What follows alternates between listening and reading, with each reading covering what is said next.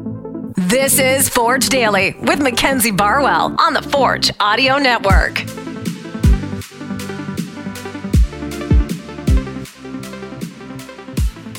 Forge fans, welcome to the very first episode of Forge Daily. Today is May 8th, 2023. I am your host, Mackenzie Barwell, here to give you all things Forge. This is exciting. This is my first podcast. Uh, still working on the podcaster voice, so bear with me. You can expect a new episode every single weekday, excluding game days. So consider this your newest form of entertainment, whether you're stuck in traffic on the way home from work or just need something to throw on in the background.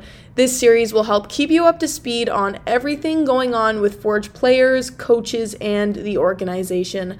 So I've got a great show planned for you today, recapping some key moments of last Friday's matchup against York, then getting into Forge's quick transition into tomorrow's matchup against Atletico Ottawa for the Canadian Championship quarter-final round. So stay tuned and let's get right into it. This past Friday, Forge headed down the QEW to face York United in the rivalry some of you may be familiar with as the 905 Derby.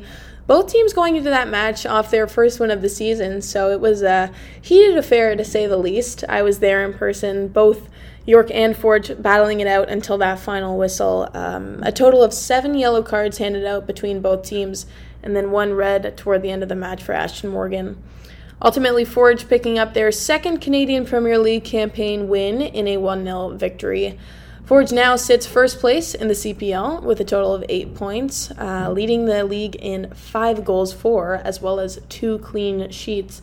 Which actually leads me to my next point. Triston Henry, a noteworthy performance. Um, he registered three saves, including two game saving plays. If I don't say so myself, he's now accumulated 44 clean sheets in all competitions with Forge FC. Now, let me tell you, you didn't have to really be paying attention to know that Triston Henry had an unbelievable game because fans were chanting, Oh, Henry. So every time I maybe missed a play, I could just hear it like surround sound. That's how many Forge fans were actually at the York Stadium, and we'll get to that later. But overall, just a great performance by Henry. Terran Campbell went home with the lone goal of the match. For those of you who missed it, in the 21st minute, that was off an assist from Woobens Pacius. Uh, it was just a well struck, left footed attempt outside the 18 yard box. I spoke to Campbell and asked what it was like from his perspective. Here's what he said. Yeah, so I took the ball down from Manny. He played a long ball to me, and I laid the ball off to Woobs, and I saw some space at the top of the box, and I hit the ball first time, and it went into the back of the net. And it was a good goal for me because uh, last season didn't get as many as I'd like, and uh, also just contribute contributing to the team. So it was good to get a goal to, under my belt early.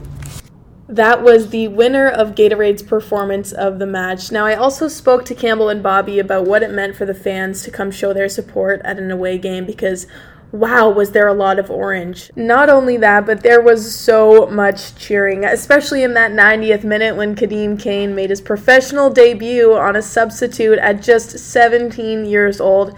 It was amazing being in the stands and uh, submersed into that environment with definitely some of the most loyal and proud fans in the league. Here's what they said it's like having such a dedicated fan base show their support at an away game and what kind of element that brings to Forge's level of play. Yeah, it's always good to get um, support from your fans when they come out to away games. You know, it kind of gives us that extra motivation to put on a show. They have like, it'll be like our 12th man on the field, sort of, so it gives us a lot of more energy and motivation to push for a win. Yeah, it's always excellent when we're playing at York, and you know half the fans in the stands are from uh, from Hamilton or Forge supporters. You know, it's obviously a game that's close to home and it makes it even closer to home and I think it gives the players an, an excellent feeling. You know anytime whether it's uh, it's 5 or 500 on the uh, on the away games uh, we're always looking for those orange shirts and they give us a little bit extra motivation. Moving on tomorrow Forge set to host Atletico Ottawa back at home in the Canadian Championship quarter final round. It'll be the first time the two clubs face off since Forge defeated Ottawa in the 2022 CPL finals. It's an important game, the winner advancing to the semi final round, playing either Toronto FC or CF Montreal. Forge appropriately ended training today with a penalty shootout, so they are prepped and ready for whatever outcome they may expect tomorrow. Coach Bobby Smyrniotis has said a few times now that the Canadian Championship is definitely one of Forge's big goals for the year.